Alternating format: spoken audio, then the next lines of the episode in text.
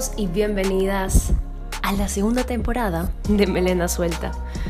La verdad, estoy haciendo esta grabación en mi cuarto y me da mucha risa porque muchas cosas han cambiado. No solamente en Melena Suelta, sino que a nivel de mi vida. Y yo creo que no soy la única al decir que la pandemia, el coronavirus, ha traído cambios inevitables a nuestra vida. Pequeños o grandes, se han producido cambios en la humanidad. Otros grandes, otros chiquitos, para bien, para mal, pero el cambio. Y el cambio es lo único constante que existe. También es parte de la física. Así también dicen en física que el cambio es lo único constante. Y es muy gracioso. Yo he tenido varios cambios a nivel personal, de una forma que no lo esperaba. De verdad que los cambios que las decisiones que he tomado para tener estos cambios, yo creo que los tenía previstos, planeados, como una buena controladora, planificadora que soy, para este mes de septiembre, octubre, ¿no? Yo llegaba de mi viaje de Buenos Aires, y mi plan era hacer stand-up por todo el Ecuador, hacer stand-up en Guayaquil, que es la ciudad donde yo vivo, en Ecuador, y hacer stand-up y llenar lugares con más compañeros y así.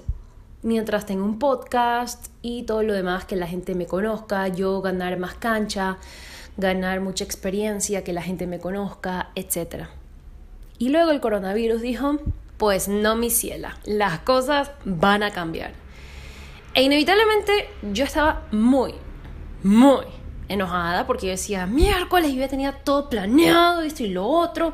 Yo decía, bueno, quizás este año lo voy a utilizar para eso y después poco a poco llenar más lugares más grandes, ya no bares, sino más bien en algún momento teatros o cosas así, pero primero mi mente tenía que pasar pues por este proceso de bares, lugares más pequeños, ¿no? Y el coronavirus dijo no. Tenía incluso comprado un boleto a Quito y era justamente el 17 de marzo, por ahí más o menos, que nos encerraron acá, al menos en Guayaquil. Y desde ahí mi vida ha tomado un cambio totalmente. Al inicio pues digo, bueno, tranqui, o sea, es pandemia, es coronavirus, me voy a quedar en casa, todo bien, todo tranqui. Todo bien en la primera semana, la segunda semana, la tercera semana, la cuarta, yo ya estaba volviéndome loca. Yo decía, ok, ¿hasta cuándo va a este coronavirus a existir? Yo pensé que era algo como una gripecita, pero no.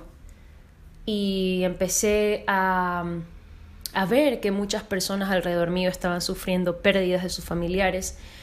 Y fue un momento de mucha reflexión, de mucha introspección, y me hizo parar absolutamente todo. Incluso no estaba en redes continuamente. Las personas que me siguen saben que soy una persona que subo muchas historias, que todo el tiempo estoy conversando, dándoles información acerca de algo, posteando, no sé. Pero ese momento fue como me apagué totalmente y automáticamente empecé a ver para adentro, empecé a ver mis miedos, empecé a ver todas esas conversaciones y miedos y creencias y costumbres y todo este tipo de cosas que me estaban dando miedo. Entonces, ok, ¿qué me está pasando? Inevitablemente tuve que ir para adentro y ver qué era lo que estaba pasando. A nivel personal estaban pasando muchas cosas que ni siquiera me había dado cuenta que los estaba postergando y que yo creía que era una persona muy abierta, que brilla y esto y lo otro y que la gente, ay, tú brillas y todo. Y es como, gracias, sí, ok, cool, sí, pero llegó ese momento y me apagué totalmente. Entonces, ¿por qué se produce todo esto? ¿Qué cambios? ¿Para qué existe esto en mí? Gracias a Dios yo no tuve pérdidas cercanas a mí. Bueno, de hecho sí, mi abuelita, pero no por el coronavirus, sino que más bien fue muerte natural. Mi abuelita Elvira tenía 20, ¿qué hablo? Pues ella me escuchara y estuviera saltando contenta. O sea que yo tengo 26 y ella falleció a los 96, entonces por ahí me confundí. Mi abuela falleció a los 96 años y fue un momento especial, la verdad. No fue un momento loco, ni raro, ni... Obviamente me puse triste, pero al mismo tiempo empecé a ver la muerte con otros ojos. Me metí a un curso justamente de un taller de chakras, de infoconciencia, de Isabel Urdaneta. Las personas que quieran saber un poco más de energías, de los cambios de despertar de conciencia, les sugiero que la sigan en Instagram, @infoconciencia. Yo he aprendido muchísimo con ella, o sea, he tenido un poco más de orden dentro de toda esta locura que es el despertar de conciencia. Y bueno, empecé a entender, a darle otra forma a la muerte. Y la muerte la vemos como algo oscuro, como que miedo, como el fin de todo, cuando en verdad es el comienzo de todo. Mi abuelita ya tenía bastante tiempo viviendo y desde que tengo memoria ella siempre me decía, este es mi último año, este es mi último año. Y bueno, ya tenía yo 25 años y no era su último año, el año anterior que me había dicho. Entonces, sé que ella vivió una vida muy dura. Ella sufrió muchas cosas en su vida.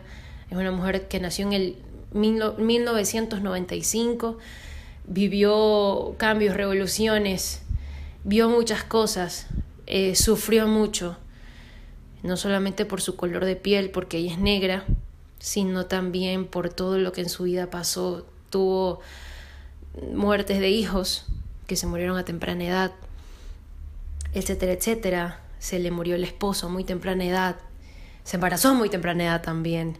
Estuvo en un colegio de monjas donde no la trataban bien, le decían negra tal, negra esto. Y bueno, muchas cosas que no tienen coherencia para mí al trato de persona, pero dentro de todo eso, ella, al menos cuando yo la conocí como mi abuela, una persona espectacular que siempre se mostraba alegre, ¿sabes? Como esta niña, siempre la veía como una niña sonriendo.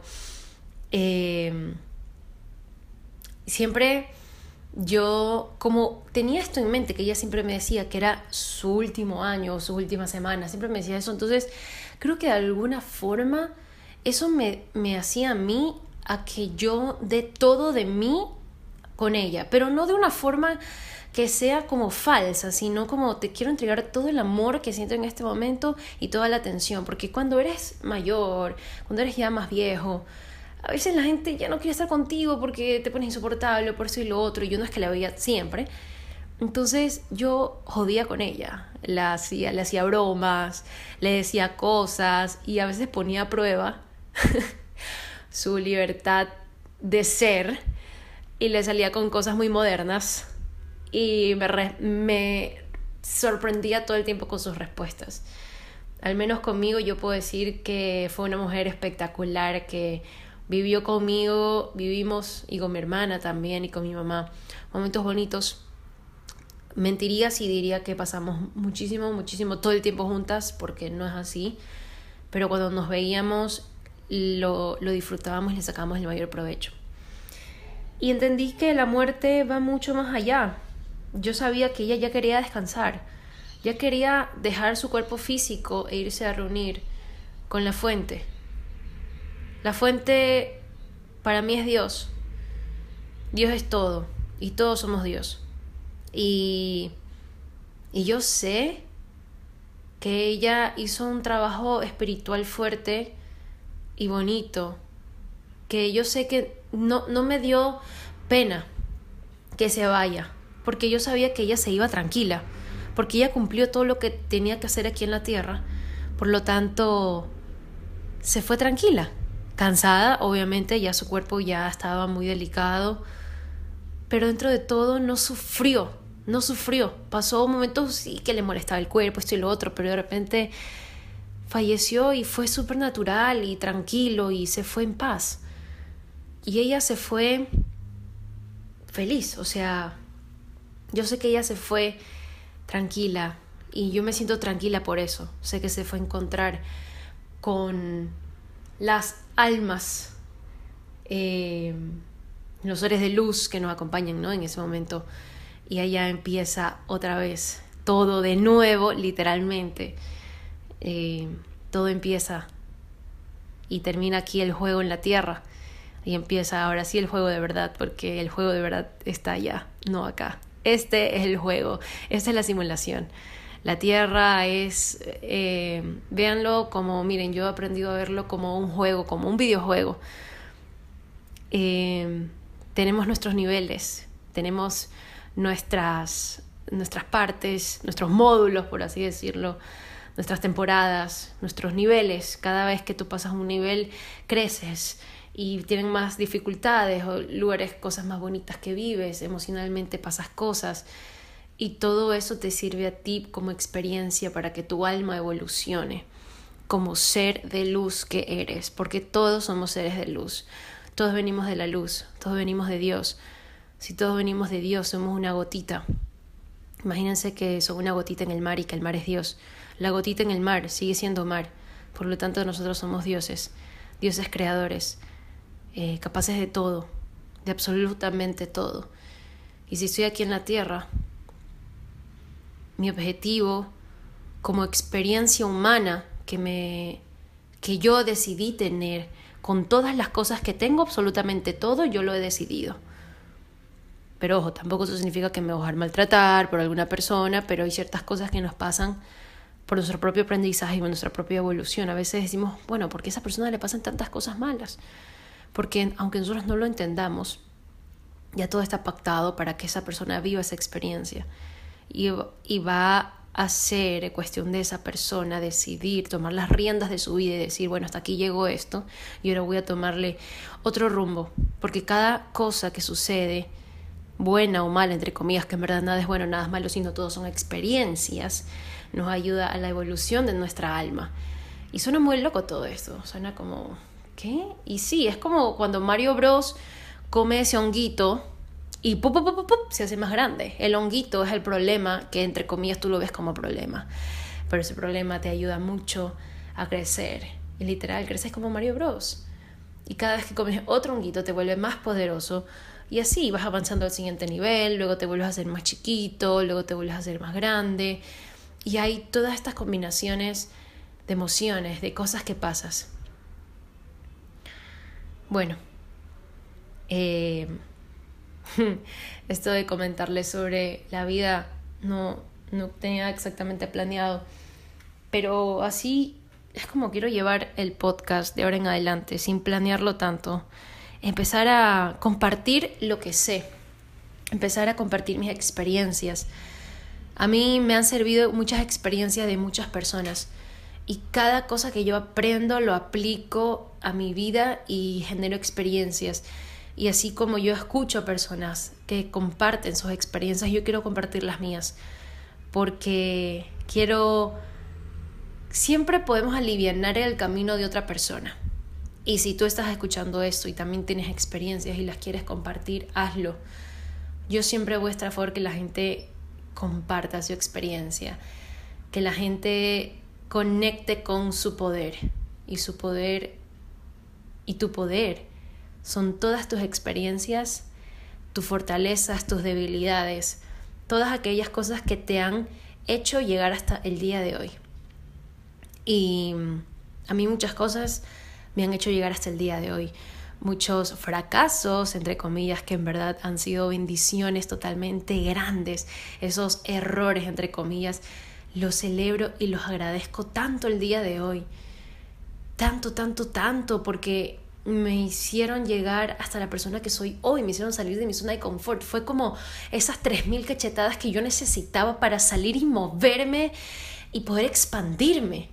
Porque venimos a esta tierra a expandirnos, a vivirla, a sentirla. Desde adentro de nuestro corazón, de sentir cada emoción, de llorar, de pasarla no tan bonito a veces, porque eso es parte de la vida. Caramba, o sea, a veces, ay, es que estoy triste y qué feo estar triste. Y es que no, te toca estar triste y saboréalo y métete a tu cuarto y hazte una bolita y llora y métete en tu cuarto y escucha canciones tristes y saca esa pus, porque hay que sacarla. Porque la única forma de que nosotros podamos florecer y ver la vida de una manera totalmente emocionante es pasar por esos momentos, atravesar esos momentos que nos incomodan, atravesar ese dolor, porque también venimos a experimentar eso. Y venimos a experimentar felicidad, dolor y todo, obvio. Como yo siempre digo, una vez que lo pasaste y que lo atravesaste, no te quedes ahí, sal de ahí. Está bien llorar, llora, porque es parte de la experiencia humana llorar, emocionarse. Pero ahora, ¿qué vas a hacer con eso? ¿Vas a quedarte ahí sin hacer nada o vas a tomar acción? Entonces, yo estaba pasando por este momento y decidí atravesar todos estos momentos que en verdad no me estaban gustando. Y yo no sé, de una cosa a otra, llegué hasta decisión de cambiarme de casa. Sentía que si yo quería seguir evolucionando, necesitaba salir de mi casa. Es algo que mis papás al menos no lo entienden, bueno, no lo entendían en ese momento.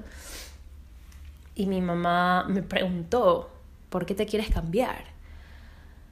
Supongo que se hacía cosas en su cabeza, pues no sé, cada quien con sus pensamientos saca sus conclusiones, pero todas las respuestas están en evolucionar.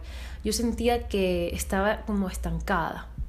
Dentro de todo estaba generando algo, estaba haciendo un podcast y todo, pero me sentía estancada. ¿Hacia dónde quiero ir con todo esto? Y aunque, a ver, yo amo a mi familia con la vida, amo a mi papá, a mi mamá, a mis perritos, pero yo necesitaba salir. Es cuando tú sientes que ese ave ya está listo para volar y necesita su espacio para crear su vida. Eso.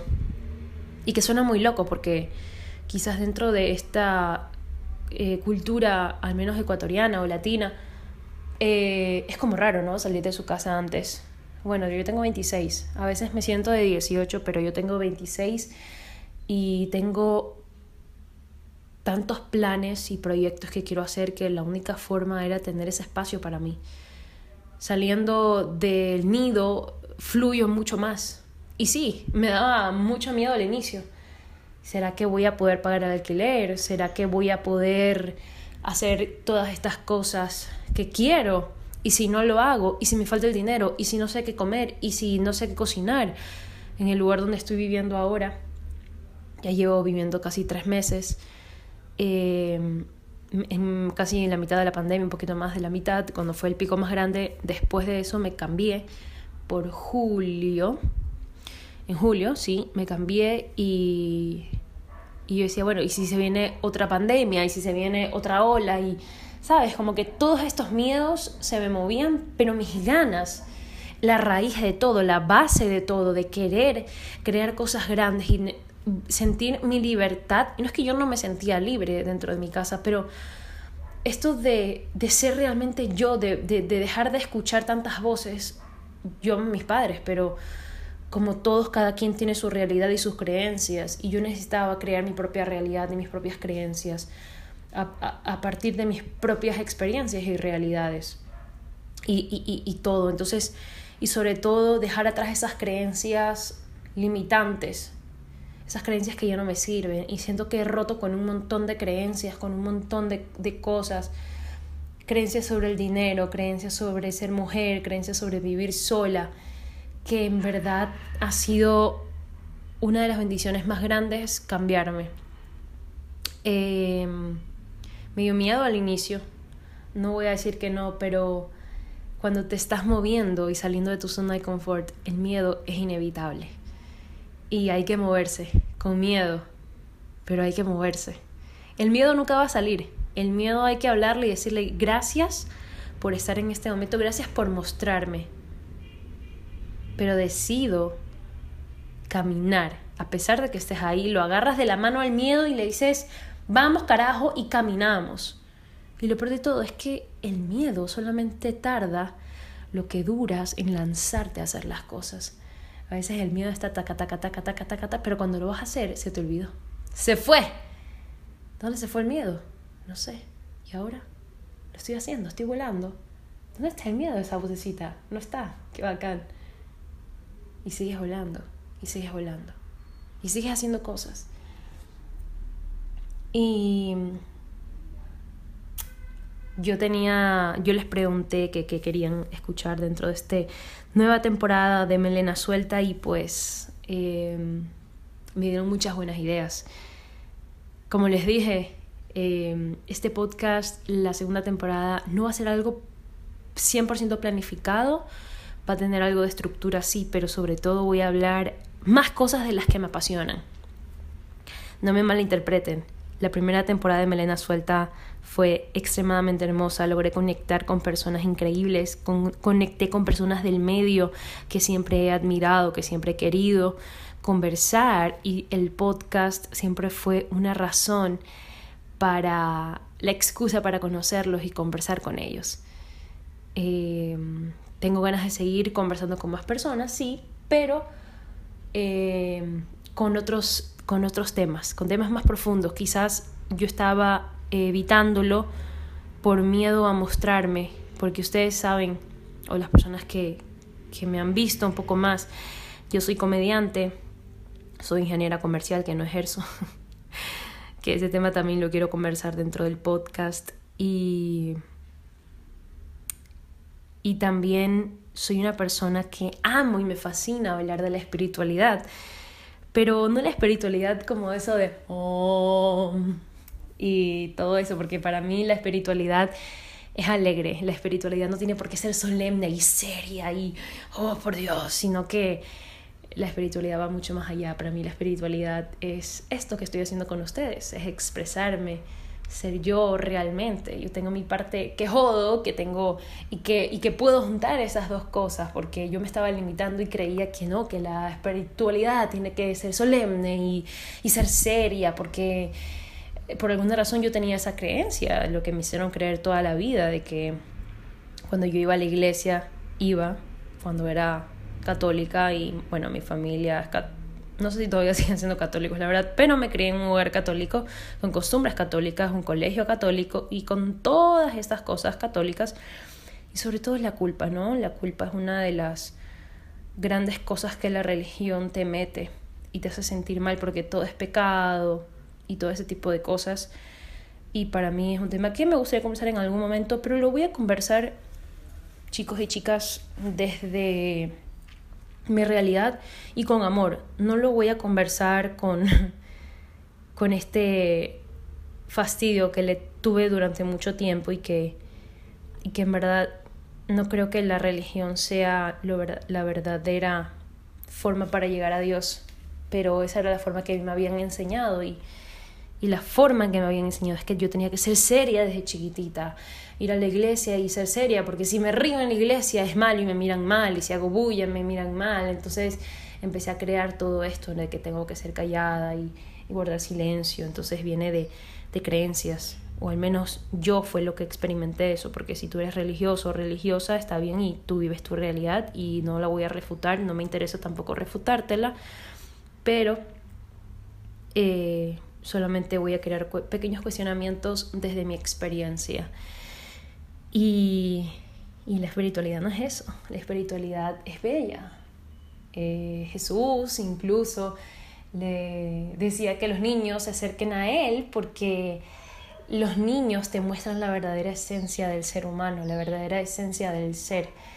Y los niños son tan libres y felices y saltan y corren, y esa es la espiritualidad, volver a ser un niño, saltar y joder y ser tú y darte vueltas por el piso y todo. O sea, eso es volver a la esencia, volver a ese niño, a esa niña que tiene todas las respuestas, porque un niño chiquito, si tienen la oportunidad de ver a un niño o niña chiquita, miren su comportamiento. Un niño de 3, 4 años, miren su comportamiento. Es un niño y una niña que no tiene creencias, que se le están formando las creencias en ese momento, pero que está tan libre y tan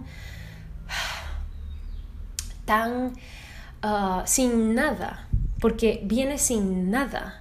Que todo lo que aprendemos, lo aprendemos en el camino, esas creencias, esas limitantes, que algunas cosas sirven, otras cosas nos crean traumas, que nuestros padres muchas veces hacen lo que pueden con lo que tienen y también fueron enseñados de esa forma, y que viene la compasión, etc. Pero la espiritualidad es eso. Y vamos a hablar de estos y más temas. Vamos a hablar acerca de la ley de la atracción, y porque yo creo que la ley de la atracción no es simplemente cerrar los ojos y decir yo quiero, yo quiero, yo quiero, o hacer mantras o afirmaciones positivas, lo cual creo que funcionan un poco, pero no es simplemente eso. Las afirmaciones, los mantras y la ley de la atracción es algo muy por encima. Yo soy una persona que, así como me gusta la espiritualidad, me gusta también la parte científica, me gusta también la parte de con bases, me gusta también la psicología, la parte de la ciencia, la neurociencia, que aunque he leído, sé cosas, he aprendido, tengo amigos, amigas que se dedican a esto, y he conversado con ellos acerca de estos temas. También he averiguado cosas por mi cuenta, por curiosa. Y hay muchas cosas que hay que trabajar, no simplemente la ley de la atracción, y lo pido y formo figuritas y las pego en la pared y digo yo quiero, yo quiero, yo quiero, porque lo hice por mucho tiempo y no funciona así. Hay muchas cosas detrás que trabajar, como el merecimiento, y el merecimiento va ligado de la autoestima. ¿Cuánto te quieres? ¿Cuánto en verdad me quiero? Es malo quererse. La iglesia me dice que eso está mal, que tengo que ayudar al otro antes que a mí. Ay, bueno. No es lo mismo ser egoísta que egocentrista. Hay una gran diferencia. Entonces vamos a hablar de todos estos temas en esta nueva temporada. Este episodio realmente fue como una intro y abrirme más, y sobre todo yo siento tener esta conversación simplemente con ustedes, pero es la intro y lo que se viene. Así que yo les pido de todo corazón que si ustedes tienen algún tema que les gustaría que habláramos dentro de este podcast y conversemos, me escriban a mi Instagram, @Belén_Montero, y latina, y de iguana. Me escriban, o si no, me escriben a YouTube los comentarios, voy a estar atenta, o me escriben a mi correo, Belén_Montero y @outlook.com. Todo el mundo se me ríe mi Outlook, pero no sé, me gusta Outlook, no me jodan. Pero bueno, este espacio vamos a crear cosas lindas, mágicas, y sobre todo mi objetivo es que tú encuentres tu poder. Te quiero dar herramientas para que tú conectes con ese poder interno que tienes. Porque todos tenemos este poder. Todos, absolutamente todos, venimos con un propósito. Todos tenemos un propósito. Todos venimos de la luz. Todos, absolutamente todos. Y todos podemos lograr cosas grandiosas. Y si puedo aligerar un poco tu paso en esta tierra, con tu propósito y tu camino, pues bienvenidos a este podcast. Porque juntos, mientras más somos los que queremos el cambio y el bienestar y evolucionar y transformarnos, mejor va a ser este mundo en el que habitamos. Creo que si tú quieres dejar un legado, no necesariamente hijos, sino dejar un legado bueno, dejar esta tierra, cuando nos toque trascender, dejarla un poquito mejor, porque hay muchas cosas buenas que están pasando y cosas no tan bonitas. Pero yo trabajo con la luz. Yo me enfoco en lo bueno, porque hay mucha bondad pasando hoy en día, muchas cosas buenas, cosas grandes y magníficas y grandiosas. Y a pesar de que hay conspiraciones y miedos y noticias y muertes y violaciones y maltratos y yo, Belén Montero, trabajo con la luz y me enfoco en la luz, y me enfoco en la transformación de la persona, en que conecte con su poder, porque todos podemos conectarlo y ser grandes y traer cosas buenas. Así que me despido y nos vemos en otro episodio de Melena Suelta.